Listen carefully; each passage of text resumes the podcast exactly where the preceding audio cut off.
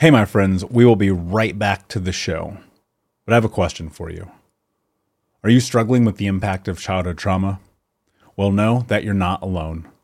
I'm here to let you know that I'm starting a brand new weekly coaching group that includes a year of life coaching, accountability, support, habit and goal setting, and more.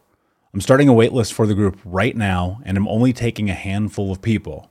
And I'll let you know that through this personalized coaching, we'll work together to help you understand how your childhood trauma has shaped your beliefs, behaviors, emotions, and we'll help you create a roadmap for healing and growth.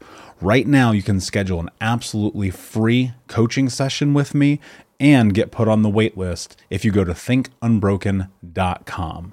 My friends, it's your time to turn your trauma into triumph, breakdowns into breakthroughs, and become the hero of your own story. And I'm here to support you in doing that. Just go to think unbroken dot com to register for a free coaching call with me and to get put on the wait list for the brand new weekly coaching program. What's so special about Hero Bread's soft, fluffy, and delicious breads, buns, and tortillas? Hero Bread serves up zero to one grams of net carbs, five to eleven grams of protein, and high fiber in every delicious serving. Made with natural ingredients, Hero Bread supports gut health, promotes weight management, and helps maintain blood sugar. Hero also drops other limited edition ultra-low net carb goodies like rich, flaky croissants and buttery brioche slider rolls. Head to hero dot co to shop today.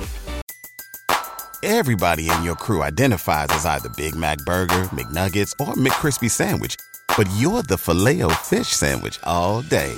That crispy fish, that savory tartar sauce, that melty cheese, that pillowy bun. Yeah, you get it.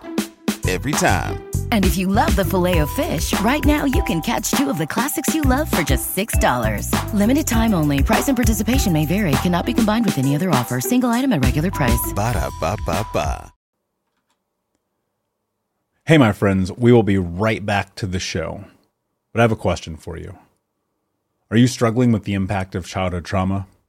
Well, know that you're not alone. I'm here to let you know that I'm starting a brand new weekly coaching group that includes a year of life coaching, accountability, support, habit and goal setting, and more. I'm starting a waitlist for the group right now, and I'm only taking a handful of people. And I'll let you know that through this personalized coaching, we'll work together to help you understand how your childhood trauma has shaped your beliefs, behaviors, emotions, and we'll help you create a roadmap for healing and growth. Right now, you can schedule an absolutely free coaching session with me and get put on the wait list if you go to think unbroken dot com. My friends, it's your time to turn your trauma into triumph, breakdowns into breakthroughs, and become the hero of your own story. And I'm here to support you in doing that. Just go to think unbroken dot com to register for a free coaching call with me and to get put on the wait list for the brand new weekly coaching program. What's up, Unbroken Nation? Welcome to another episode of the Michael Unbroken podcast. My goal and company is to give you the tools to help you understand your past, get out of the vortex, and become the hero of your own story. This podcast is sponsored by think unbroken dot com. And you can check out my new book, Think Unbroken, Understanding and Overcoming Childhood Trauma. This podcast is not a substitute for mental health care, but instead think of it more as a companion where we're here to support each other and to grow. Each episode of the Michael Unbroken podcast is less than ten minutes, though sometimes that does not happen. So hang out with me. Stay tuned. If you have questions, if you want to have conversations with me, or you have information you want to share, reach out to me directly on social media at Michael Unbroken, or you can email me at michael at think unbroken dot com. Enjoy this episode, my friend, and until next time, be unbroken.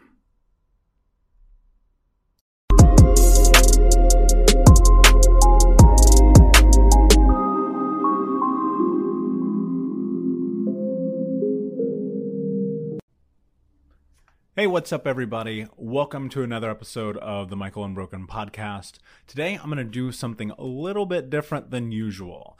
As our new book, Think Unbroken, yes, our book, because this is something I created for us, Think Unbroken, Understanding and Overcoming Childhood Trauma comes out today. So as you are listening to this, the book is now live. This book is exactly what I felt like I needed when I was going through my process and journey of healing. And so I wrote it and I created it. And I spent the last year dissecting and understanding and building and doing all of the things that I could think of to put into this book that would help create this idea of change. This book is not going to change your life, guys. I'm, I'm going to be honest with you. Only you can do that. No book you will ever read will change your life. But what this book will do, something that most books do not, is give you the tools. This is a guide. It is, in essence, a workbook. It is something that I created in the style in which I learn, which is read, do, read, do. And so that's really what this book is about. People have been asking me, am I going to do an audiobook version of Think Unbroken? The long answer is yes. The short answer is not yet. And the reason not yet is because I am self-publishing. This is coming through Think Unbroken. And because of that, I don't really have the funds yet to hire an audio engineer to do the entire process, because recording a podcast is one thing. Recording an audiobook is a whole other thing. And there are so many other different moving pieces to it um, that I'm not quite yet in that place where I feel like I could comfortably do it. So my goal is in twenty twenty to sell enough copies of this book that I can hire an audio engineer and go and have this professionally recorded. Now, that said, I wanted to do something special today. I want to do something a little bit different and actually read the preface to you. The preface has been available online for a while um, for reading purposes. You know, if you wanted to download that, you can. And if you want to, you can read it in Think Unbroken. So you can go to thinkunbroken.com slash paperback. It's also on Amazon. It's also on Kindle. It's also everywhere. And it is officially in the Library of Congress. So um, that's super exciting. Now, that said, um, I'm going to read chapter one. That's going to be this episode of the podcast. I'm going to tell you right now that if you happen to be listening to this with kids around, uh, you probably don't want to. Um, it's kind of dark because it's the baseline of my existence. When I wrote this book, I wanted to be very cautious in not making this book about me. However, I think the only way that it made sense to create something that was going to be palatable for people who are like me, who are survivors of intense childhood trauma or any level of childhood trauma, I needed to share a bit of my story. And so only the very first, like, call it three percent of the book is about me. And this thing comes in at about two hundred fifty pages, um, and only like the first twelve are about me. Okay. And that's just because high level, I thought it was really important to share my story so that you can relate, so that we come in this on even background, knowing that I'm not a snake oil salesman. This isn't something I'm just making up. This is real. And so because of that, I'm going to share it with you. The book is broken down into five parts. So we're just going to start part one. I'm going to read this too. I hope that you'll stick with me. Look, guys, I'm going to keep it real. There's going to be some darkness, but there's also going to be some light. Um, I've never read this aloud in this format before, so I'm going to try to read it how I think it should be read, and I hope that you'll tag along. This is actually kind of super fun. I'm really excited about this. And if you're watching this on YouTube, I'm going to have the book like in my face, so I'm sorry if you can't see me. If you're listening to this to on podcast, you will hear the pages turning because I'm literally holding the final proofed copy that I ran through most recently. Uh, so here we go. Part one, houses built atop volcanoes. A house that has a foundation built atop a volcano will eventually be consumed by its eruption. Michael Anthony. There is no doubt that the foundation of the childhood trauma survivor is that created of pain and suffering. The evolving baseline of abuse often catapults its victims into the dark abyss of the psyche and traps survivors within their own bodies and minds. The impact of trauma begins to manifest in youth and becomes the driving force and creation of a litany of physical, mental, and emotional catastrophes in adult years. My own experience exhibits the impact and consequences that traumatic events can have on a life. My foundation was built atop a volcano, and the liquid-hot magma almost consumed me. Preface. Downhill. Head on. This crash is coming slowly. Move. Or watch the slow death of the way of life, There's a science to fear. It plagues my mind, and it keeps us right here. The science of fear. The temper trap. Child abuse is war. It was in November of two thousand thirteen that I decided to change everything that was happening in my life. I was one hundred fifty pounds overweight, cheating on my girlfriend, sick with a bacterial infection from drinking too much, smoking almost two packs of cigarettes a day, and getting high from the moment I woke up to the moment I went to sleep. I was thriving as a wedding photographer, building an e-commerce clothing brand, and working a third job to cover the expenses of the second business. To say the least, I was a workaholic consumed with a million projects, which meant I didn't have to be alone with myself or my girlfriend. Photography led me down an incredible path, but required all of my energy. I was working with huge companies and getting recognized for my talent in multiple publications. The business part of my life was great, but my personal life was a disaster. In a word, my life was chaos. One evening, everything changed. I woke up and my lungs were on fire. My head was pounding, my body shaking, and I felt the most lost I'd ever felt. Feelings of guilt and shame spun around in my head like a police siren after getting extremely fucking intoxicated and cheating on my partner again. The pain of knowing that I was sabotaging my life again left me feeling like a total loser, which in turn was sabotaging my life.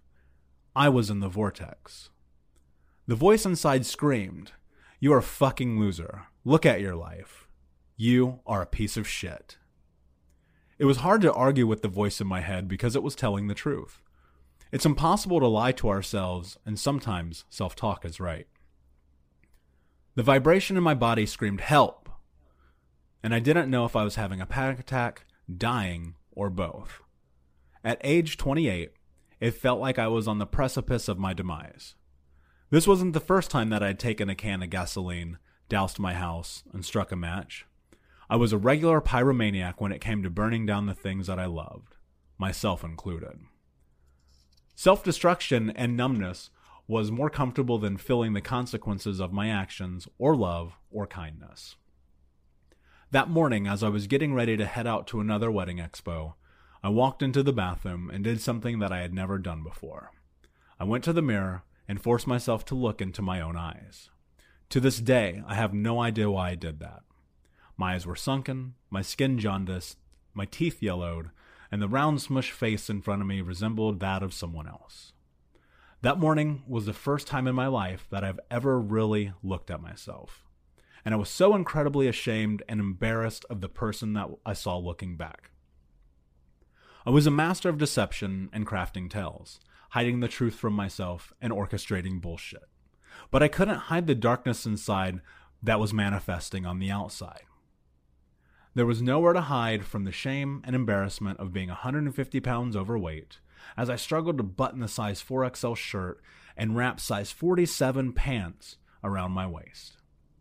There was nowhere to hide from the truth that I was drinking and smoking myself to death, that I was running from intimacy, vulnerability, compassion, and that I was terrified of my own potential. Trauma, by definition, is a deeply disturbing or distressing event, and I was forged in its fire. I was living and breathing real-life caricature of trauma. The person in that mirror was not the real me, and I knew it. My journey is not dissimilar to that of millions of people around the world. I grew up in chaos. My mother, Donna, was a drug addict and alcoholic. She cut my finger off when I was almost four. She claimed it was a bicycle accident, but my grandmother told me otherwise. I will never know the truth. She was a narcissist, a liar, a thief, and ultimately a victim of the same abuse that my brothers, my sister, and I suffered. She was cold, manipulative, callous, cruel, narcissistic, bipolar, manic-depressive, suicidal, and only out for herself. She always put herself before her children. She often walked around the house naked and high. It wasn't until I read The Truth by Neil Strauss that I came to understand our relationship was covertly incestuous due to her often sleeping nude next to me when my stepfather or other men were not around, crowning me the man of the house, rewarding me for being her big man, and often using me as an in-between for her relationships. I learned to become a master manipulator, liar, and thief from watching her coerce her way through life while weaving countless webs of deceit to get what she wanted from other people. I believe that it was her own abuse which led her down a path of self-destruction, and it rubbed off on me. Our home was just another example of intergenerational child abuse manifesting itself. Drugs weren't uncommon in my home.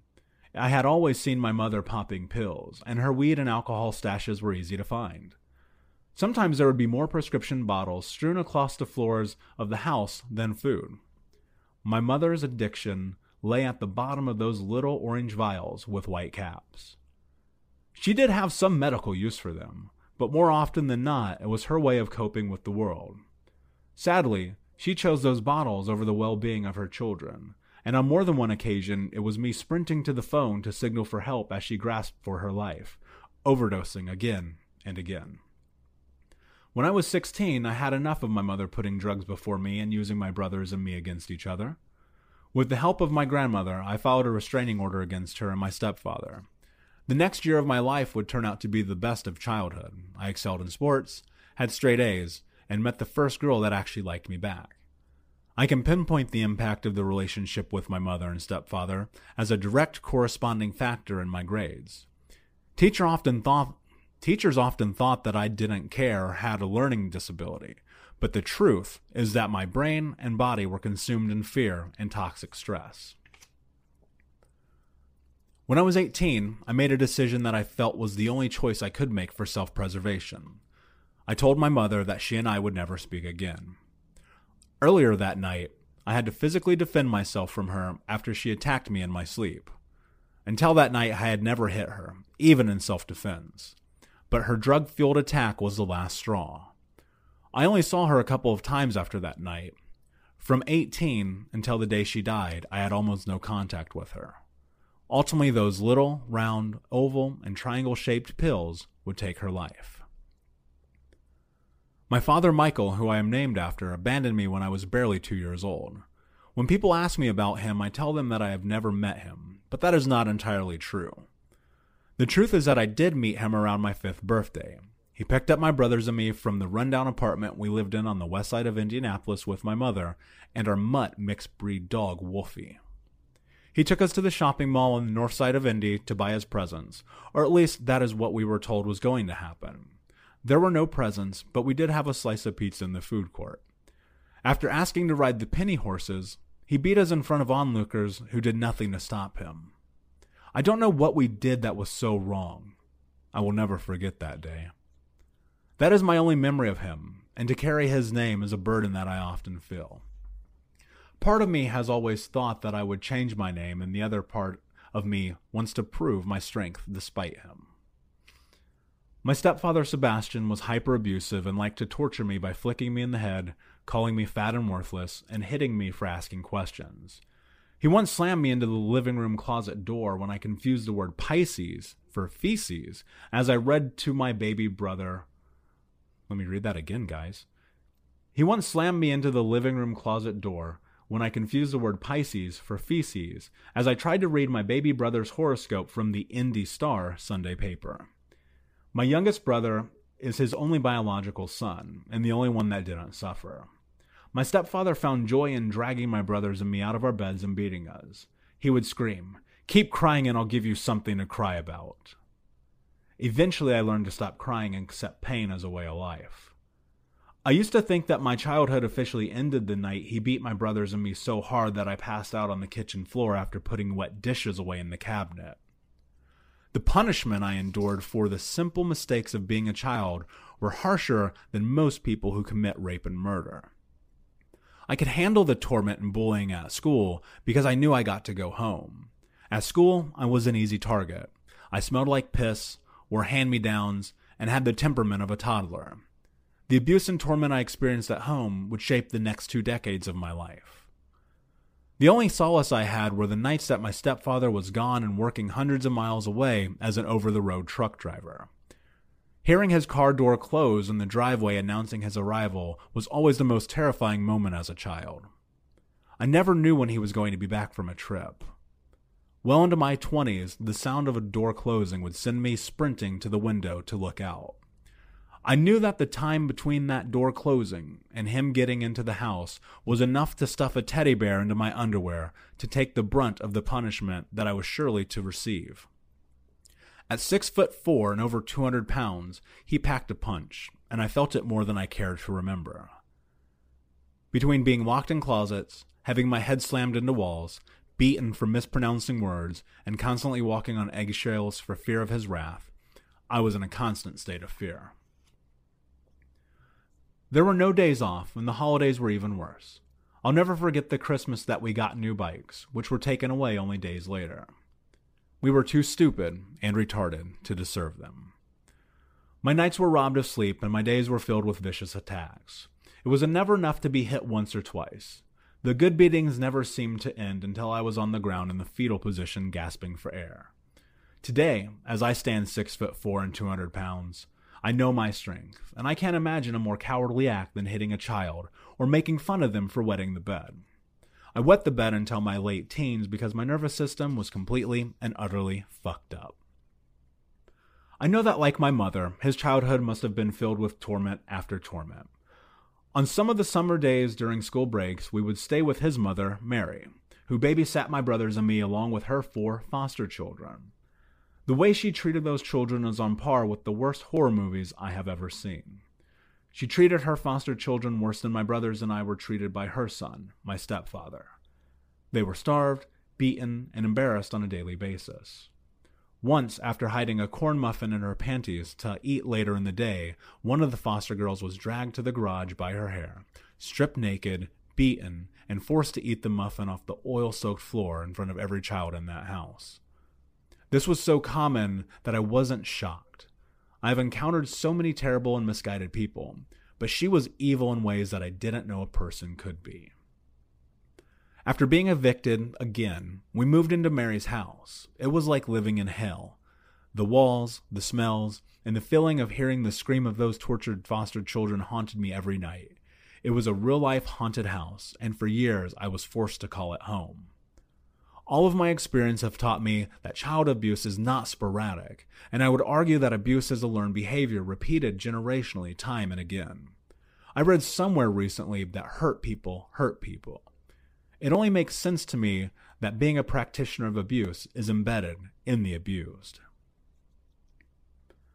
I grew up in the Mormon church, and since we were often homeless or deeply impoverished, the church parishioners would take us into their homes or offer us tithes to cover electric and water bills.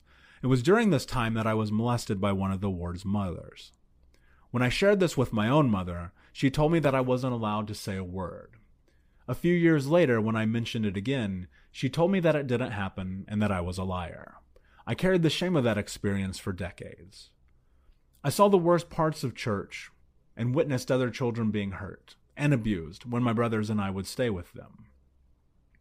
When my mother was gone on a binge and my stepfather out of town, I would find myself staying with the different families from the Brownsburg ward of the Church of Jesus Christ of Latter-day Saints. Over multiple years, I stayed up... Let's try that again, guys. Over multiple years, I stayed with upwards of thirty different families, and much like ours, what happened behind closed doors was often hidden by Sunday smiles and pitch-ins. By the time I was eleven, I had been stripped entirely of my childhood. Between the beatings, belittlement, molestation, bedwetting, shame, tattered clothes, foodless nights, bullying, and homelessness, I was ready to kill myself.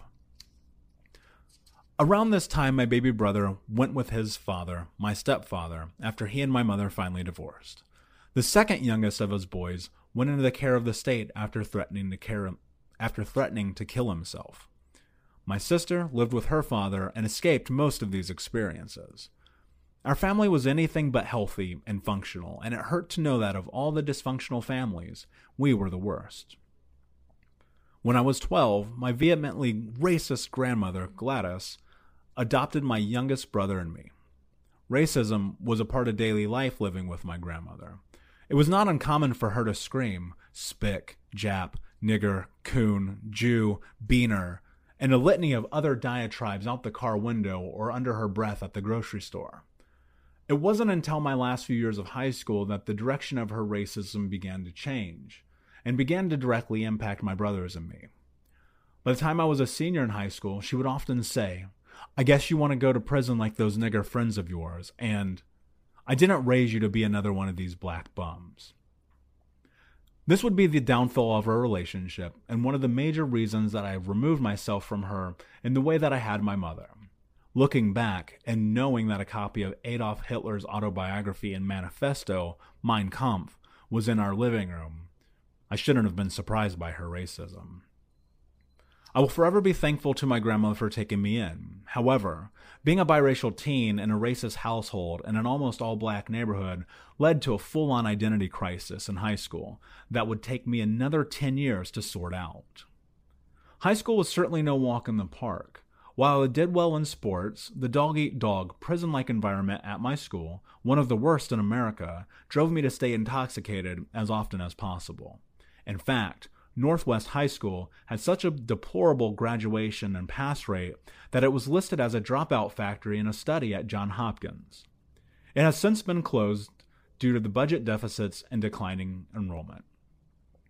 In high school, I was deep into using and selling drugs, breaking into houses and cars, committing robberies, skipping, getting into fights, and hurting people, along with honing my skills as a con artist. In essence, I was a full-on product of my environment. I started drinking daily before I graduated, and the sad truth is that a lot of us did. I was on a one-way path to being kicked out of school, but there were two teachers who, without question, impacted the direction of my life. Mister Hollingsworth was the only man in my life that instilled any sense of belief in myself. He made me feel valued and believed in my talent on the wrestling mat and in school. He was the only person to ever recognize that something bad had happened to me, and the only person to tell me that I was going to do something important with my life. His support will never be lost on me, and I am forever grateful. My life seemed to be headed towards total collapse, but by sheer luck, I had another amazing teacher who taught me the most important lesson that I have ever learned. Mister Brown was the kind of teacher who had seen everything, and I'm sure I was not the first or last kid to try to win him over in an effort of getting out of showing up. In the last semester of my senior year, he failed me for not showing up to class, and I was forced to attend summer school while my friends were beginning their first real season of freedom. I begged him to pass me. I literally cried and begged him. I punched the lockers and screamed, but he wasn't fazed. My world was ripped upside down as I had become the biggest loser in school. When my friends found out, they ostracized me. I was now the laughingstock of a school of laughingstocks. What they didn't know and what I hadn't yet realized is that trauma was guiding every action of my life. What Mister Brown did was not only courageous, but to this day, the single most important thing that anyone has done for me. What he did was teach me that I can't get by in life on my charm and good looks. If I want something, I have to work for it. After not being able to get into the military because of my medical history, I spent the next couple of years getting fucked up, chasing girls, working in restaurants, and partying until six a.m. I had no regard for my own well-being or those around me, and constantly put myself and others at risk as I rode the spiral of sex, drugs, and booze like I was Tommy Lee of Motley Crue. In full disclosure... Try that again. In full disclosure, Tommy Lee was my idol as a kid. I knew that I was destined for something outside of homelessness and abuse, but didn't know how to get there except through money and power. I made a decision that I would do whatever it took to legally make a six-figure income by the time I was twenty-one. I assumed that the way out of poverty and the insanity of my youth was money, so I worked my ass off until ultimately finding success in corporate America at one of the largest insurance companies in the country. At twenty-one years old, I was making more money legally than anyone I knew. But the income only exacerbated the stirrings of darkness awaiting deep within me. Eventually, I would walk away from that six-figure lifestyle to chase my dream of becoming a professional photographer. Pursuing my dream of photography didn't change the fact that the demons were enci- that the demons were encircling me and would soon engulf my soul. On my twenty-sixth birthday, I put a gun in my mouth as my girlfriend pounded on the bathroom door, begging me not to kill myself. I will never forget the taste of the cold metal against my tongue. I pulled the trigger, but the pin didn't strike the bullet casing. A failure to fire. I had guns in my life since I was a child, and I will never understand why that round man malfunctioned. Two days later, I went to the firing range, and that same gun worked like new. Fast forward three years. My photography and e-commerce businesses were booming, but everything else around me was in shambles. My relationships were a total lie because I was addicted to sex, porn, and was surrounded by toxic people who encouraged me to continue down the path I was on instead of getting my shit together. Being young with money opens the world to best and worst possibilities, and I chose to swim in a pool filled with alcohol and drugs. I was drinking and getting stoned every day. I was addicted to feeling numb, and I only cared about getting fucked up. I sought validation from every external source I could find.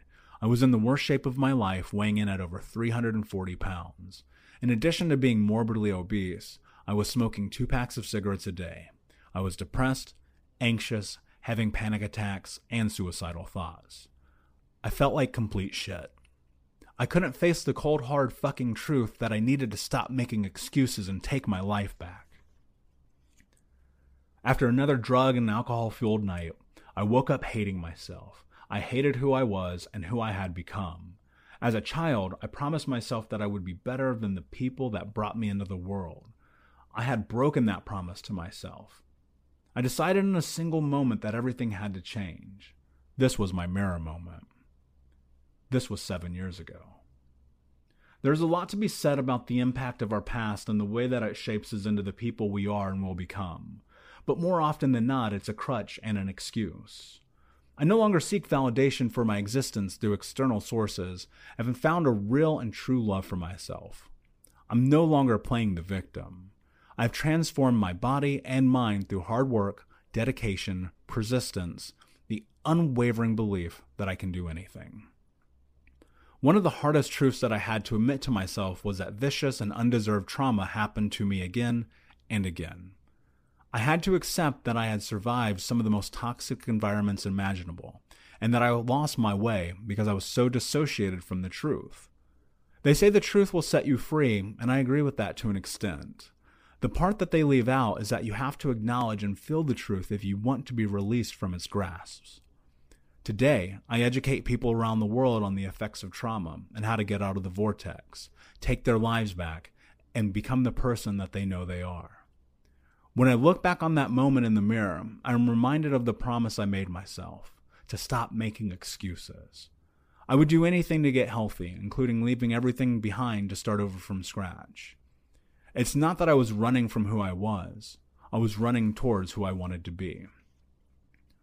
What I didn't know was that the road to recovery and healing would be more daunting and confusing than the actual trauma itself. Surprisingly, the process of discovering who I really am was more complicated than being the person that the world wanted me to be. The day everything changed, I acknowledged that I was responsible for creating the Michael I saw staring back at me. The Michael that stands in front of me today is the same, but with one huge difference. Today, I love myself. I love my strength, courage, personality, body, heart, and mind. I had to walk over the fiery hot coals and smoking ashes of the flames that once engulfed me, because that was the only way I could create me. When I look in the mirror now, the wailing police siren has turned into a powerful yet gentle whisper of a breeze that tells me, you are strong, you are capable, you are loved. It is through your story that others will find their light. It is through your power that change will happen. Go forward without fear, because today could be the best day of your life. Trauma doesn't give a shit about where you live, what color your skin is, or how much money you have, or your status in society. As many as seventy percent of adults may be survivors of trauma. My mission is to guide survivors of trauma by connecting them with the warriors that they genuinely are. The battle against trauma is one that must be faced together, and it's easier to do that with a team by your side. Society may have once labeled me as an outcast, a loser, a drunk, a stoner, a liar, a cheater, and a thief. And those labels were all true. However, the one label I have always rejected was being called broken. I never felt broken, but I longed for someone to show up and guide me through the healing process. They never came. I decided to write this book because it is what I needed when I started my journey. I hope that you will find it to be the same. I am here for you. We are in this together. We are not alone. We are the Unbroken. Guys, thank you so much for coming on this journey with me and listening to the preface of this book. It's been a very long process kind of compiling all of the things that I've learned over the course of my lifetime and the tools that have helped me become the person that sits in front of you today. And I couldn't have done this alone. And there are so many people that I wish to thank, and I gave them acknowledgments in this book because it is community that will f- help us get through whatever is happening right now. Ultimately, the people around us will be the catalyst for health and for change. I hope that you'll take some time and share this with someone if you found it at all impactful. And I hope that you'll purchase the book Think Unbroken, not only to support me and the effort of this journey, but also to help me create more tools for people who need them. Because ultimately, I can't build this on my own. If I were a millionaire like you know, Bruce Wayne, I wouldn't ask you for a penny. I would just give you this. But I know that in order for us to create change, we must invest in ourselves. So check out thinkunbroken.com slash paperback, where you can order the book on paperback, or Amazon, where you can have it on Kindle. Guys, from the bottom of my heart, thank you so much for spending some time with me and listening to this. It means the world to me. Please like and subscribe and comment if you're on YouTube. If you're listening to this to the podcast on iTunes or Spotify, please rate and comment and follow. If you are on Instagram, check me out at Michael Unbroken. And again, you can check out the book at thinkunbroken.com slash paperback. And until next time, my friends, be unbroken. See ya. Hey, my friends, we will be right back to the show. But I have a question for you. Are you struggling with the impact of childhood trauma? Well, know that you're not alone. I'm here to let you know that I'm starting a brand new weekly coaching group that includes a year of live coaching, accountability, support, habit and goal setting, and more. I'm starting a waitlist for the group right now, and I'm only taking a handful of people. And I'll let you know that through this personalized coaching, we'll work together to help you understand how your childhood trauma has shaped your beliefs, behaviors, emotions, and will help you create a roadmap for healing and growth. Right now, you can schedule an absolutely free coaching session with me and get put on the wait list if you go to think unbroken dot com. My friends, it's your time to turn your trauma into triumph, breakdowns into breakthroughs, and become the hero of your own story. And I'm here to support you in doing that. Just go to think unbroken dot com to register for a free coaching call with me and to get put on the wait list for the brand new weekly coaching program.